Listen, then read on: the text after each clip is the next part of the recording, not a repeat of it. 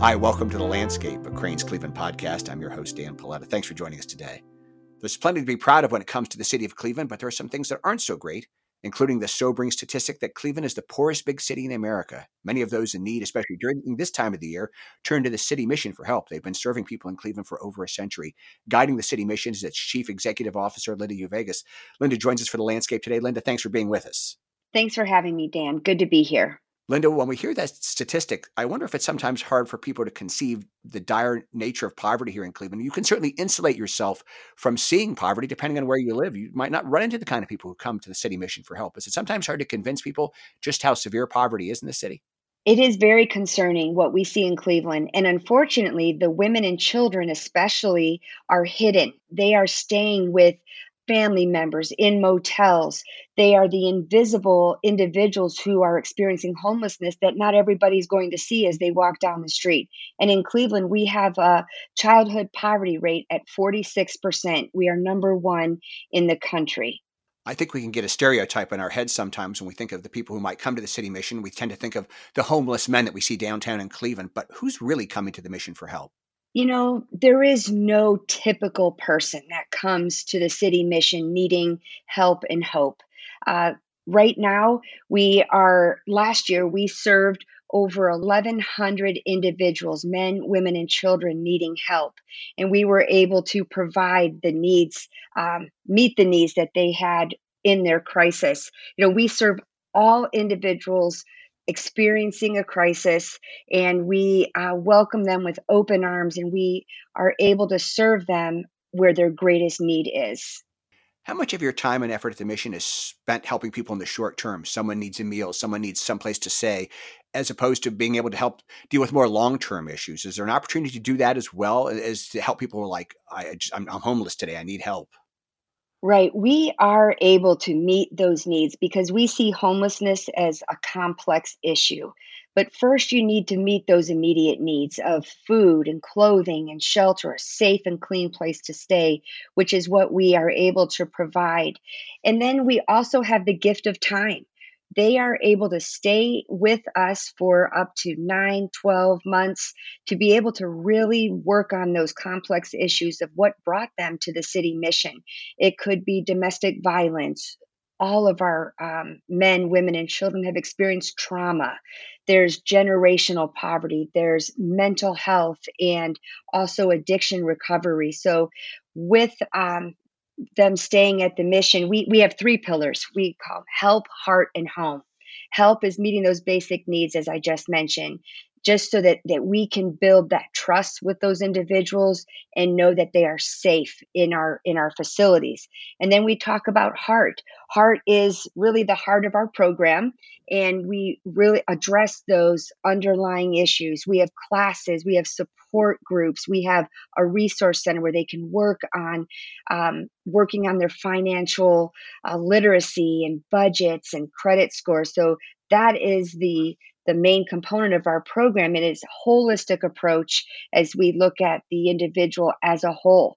And then um, home is our last pillar and we are our hopes are that every single individual leaves with stable income and stable housing after they have completed our program I think it's interesting. I look at a program like the Crossroads Men's Crisis Center that you have, and in that are things like anger management classes and and the sorts of things that we don't really think about that would help people get on their way, or the fact that you help them not just okay, we've got you out of the shelter, good luck. You know, there's much more to what the what the mission offers than just the sort of like here's the best we can do. It seems like there's a real concentrated effort to make sure people continue on the right path.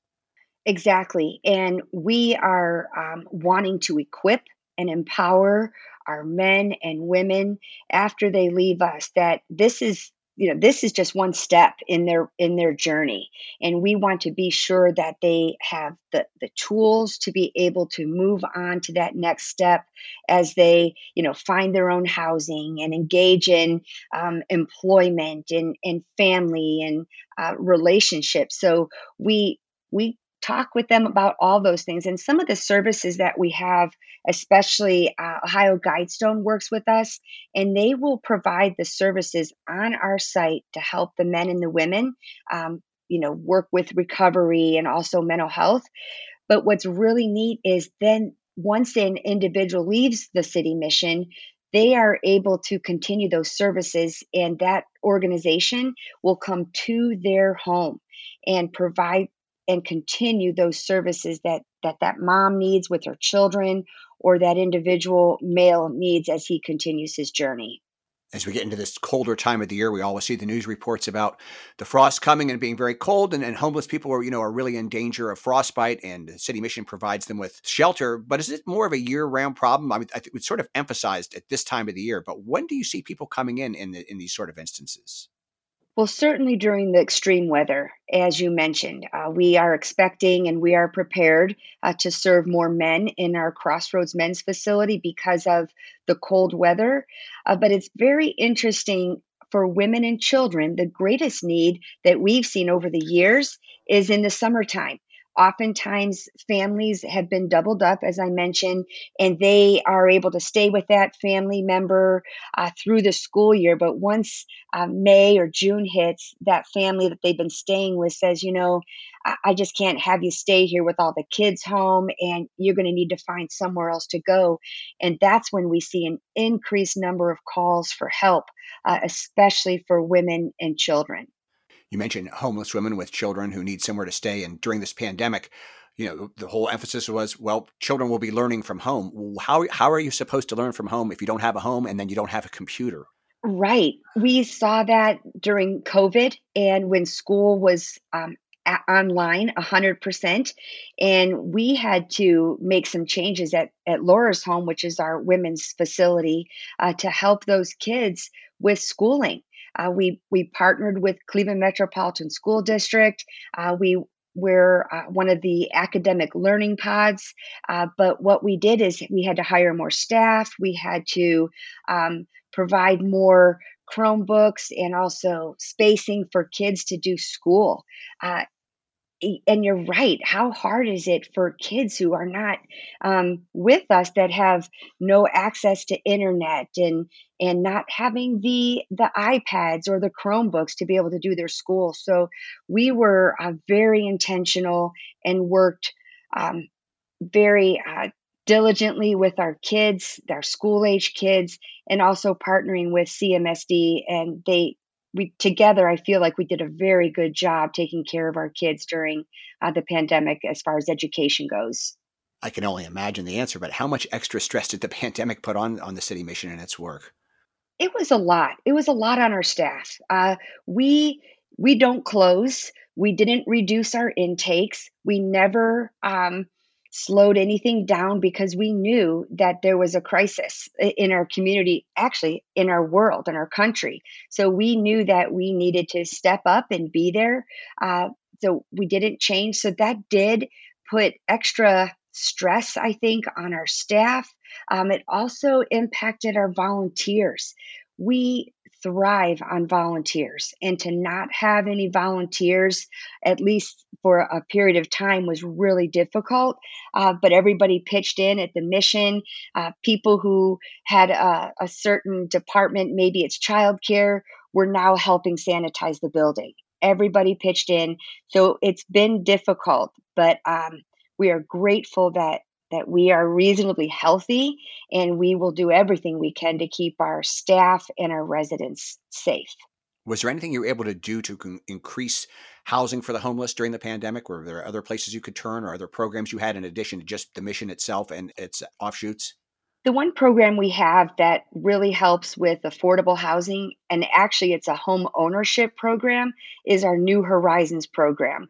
Uh, a mom and her children who have completed our program and doing well and she's employed while she's at laura's home uh, what we do is is connect um, we connect with community partners and what we have done in the past is uh, we've worked with the Cuyahoga Land Bank and we've received homes from the Cuyahoga Land Bank for only a dollar. And then we find a community partner to help renovate that home, raise the funds to renovate it. It costs about $70,000 to renovate a home that's been abandoned and foreclosed on for years.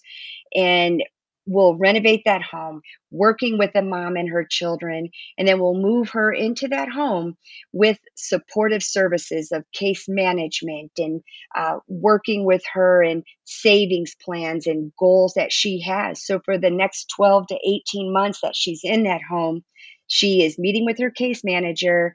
And then after we see, like, you know, you're doing great. We will transfer that title over to her and she now owns that home free and clear. And honestly that is a that's a game changer. That changes a family's trajectory. It impacts the next generation of children who now are in a home and stable and able to attend school regularly and not be moving from place to place and we have seen great success in that program Linda Uveges joins us today. She is the Chief Executive Officer of the City Mission. She joins us today for the Landscape, a Crain's Cleveland podcast. I'm Dan Paletta. Linda, we mentioned the mission has a long history in Cleveland. It's 110 years old. How did it get started here?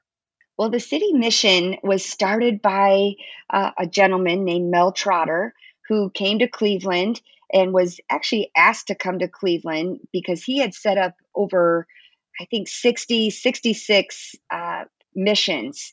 And he came to Cleveland, worked with the businessmen at the time, and there was a need for providing help and hope to individuals. And Mel Trotter was actually a former alcoholic, and their first meeting was in an abandoned saloon on uh, St. Clair Avenue. So it has been history ever since. And I'm very grateful to say that we haven't changed our mission over 110 years, we continue to provide help and hope for those in the city of Cleveland.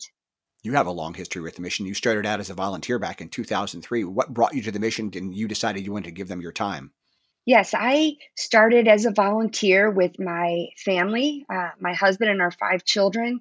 And I just felt that this was something that we should probably get out of our little bubble and experience uh, opportunities to help others and so at at that time I was a stay at home mom and a friend of mine told me about Laura's home so we I took a tour and I was really blown away blown away by um, how how the mission and how Laura's home was um, presented as far as showing dignity and respect to every individual and it was a beautiful place and it still is and so I wanted to come alongside an organization that aligned with my beliefs, that aligned with my goals in life to provide opportunity for my kids.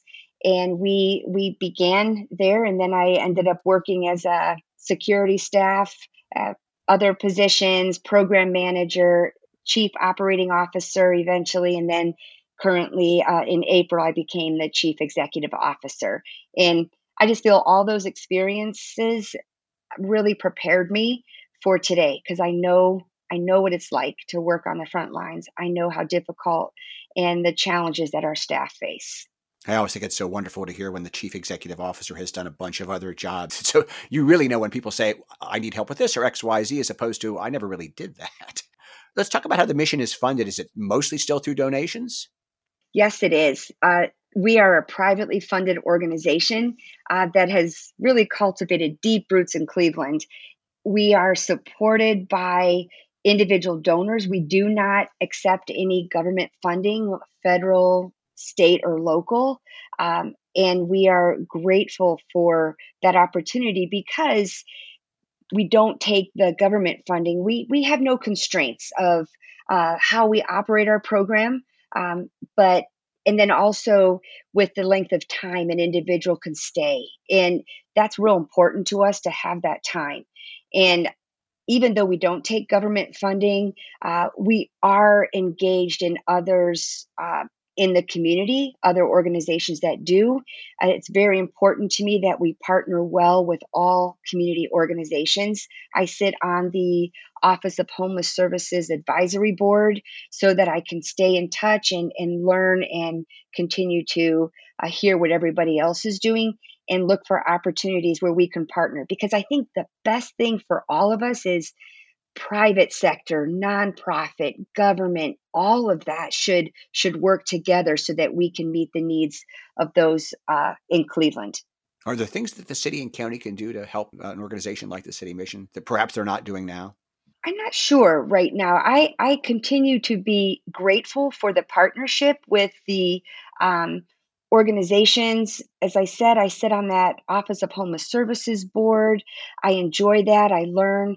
Um, I will be interested in our new mayor and looking forward to having him tour the city mission, both facilities, and and tell them what our needs are and what we what support we could use. Um, whatever that might be, I would love to explore those ideas and how we can partner more together obviously the best way to support the mission i would imagine is, is to make a donation but are there other ways that people can help the city mission if, if they don't want to make a donation or they'd like to do something more? Sure there's lots of opportunities and what i think is really neat is i started as a volunteer so volunteers are very important and they're critical to the organization. Uh, and it is very family friendly especially at our women and children's facility so if you're interested in uh, doing something with your children or uh, youth group or uh, church or whatever community organization you're involved with, we welcome those opportunities. It could be a day of um, helping us paint some rooms, or it could be some outdoor activities and helping us clean uh, the dining room where there's always lots of activity. But, but yes, we we would appreciate any type of um, opportunity to give, whether it's of your time, obviously your talent and your treasure. We appreciate that. And we really couldn't do what we do without volunteers and our donors. What do your volunteers tell you about their experience? They often say they had no idea what was going on here. And when, you know, when you think of a, a shelter, as I did before I came to Laura's home, I thought, rooms full of bunk beds and kind of dark, maybe not very clean. Uh, but when you come as a volunteer, you see something completely different. And then they had no idea uh, what our residents are going through. They see it up close and personal and see that oh, I had no idea that the struggles or the trauma or um, how it is being a single mom caring for children in this t- you know in this environment so i think most people are are shocked at um, in a good way of what's happening at the mission and they had no idea all the services that we provide what are you excited about for the mission in 2022 Oh, I'm I'm very excited for next year. Well, first of all, I'm really hoping COVID is is just not a factor. It continues to be a factor, and it's it's hard.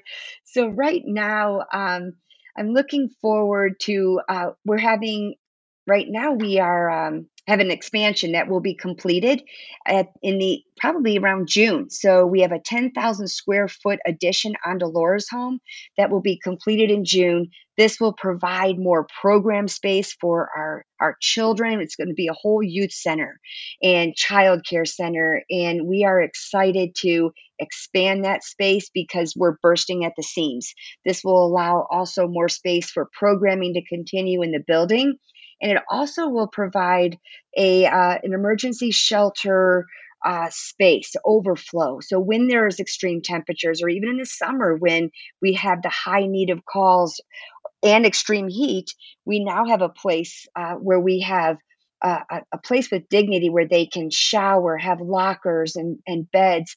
Uh, right now, when we have overflow, we have uh, our chapel we use for overflow, and that's not ideal. There's no lockers, there's no bathrooms, there's no showers. So this will have all of that. So I'm excited for the grand opening of our uh, expansion. That's planned for July. So super excited about that. And we're also doing renovations at our Crossroads Men's Shelter. It's been 25 years. It's getting a nice facelift and renovations done for our men that again, we are so committed to treating every single individual with dignity and value and respect.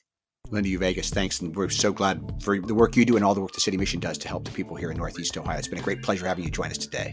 Thank you. It's been my pleasure to be here too. Thank you. Linda Uveges is the Chief Executive Officer of Cleveland City Mission. You can find out more about the mission by visiting our website at crainscleveland.com. This is the Landscape, a Crain's Cleveland podcast. On behalf of our producer, Cody Smith, I'm Dan Paletta. Thank you for joining us, and we'll talk again soon.